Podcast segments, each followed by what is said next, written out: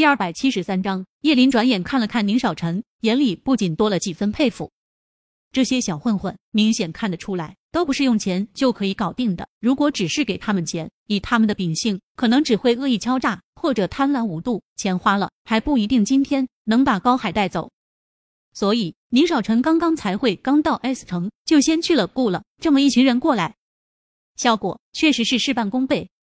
虽然他看似糊涂，但根据我对他的观察，他的病其实在来这没多久就好了，只是他这人很奇怪，明明病好了，却总是一有人来就装病。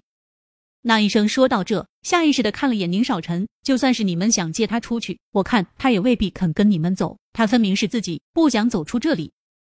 叶林听到这一惊，这地方别说是精神有问题的，就是一个好人到了这，估计天天这种环境下不疯也疯了。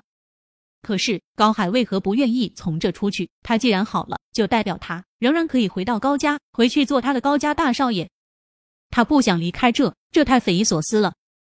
后来证明那医生确实没说谎。那高海一听说他们来接他出去，就跟发了疯似的，撞自己的头，以死相逼。叶林怕伤着他，只好一次又一次的妥协。他本想硬的不行，来软的，可是他人还没有开口，那高海就大喊大叫，让他根本没有说话的机会。他再把他自己往绝路上逼，能不能让我单独和他谈一下？叶林看着宁少臣，轻声问道。宁少臣眉头轻挑，看着他，摇了摇头，很坚决，他很危险。求你了，你们就在门外，如果听到有响声，你们就马上冲进去，好不好？他双手合十，求着宁少臣。宁少臣转头低头看书，不理他。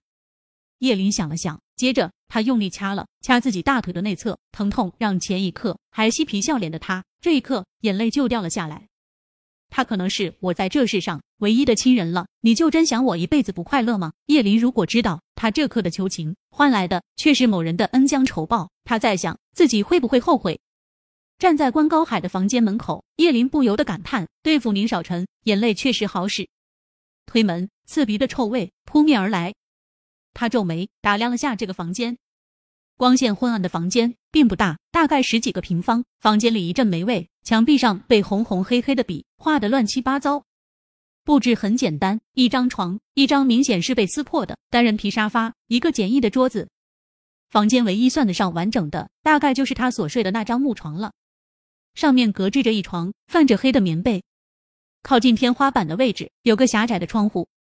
疗养院，这条件，疗养说难听点，牢房都比这环境好吧。可是这样的环境下，高海待了2年多，赖着不离开，是为什么呢？视线回转，从他刚刚推门进来时，高海就从床上跳到了地上，光着脚，抱着手臂，蹲在墙角。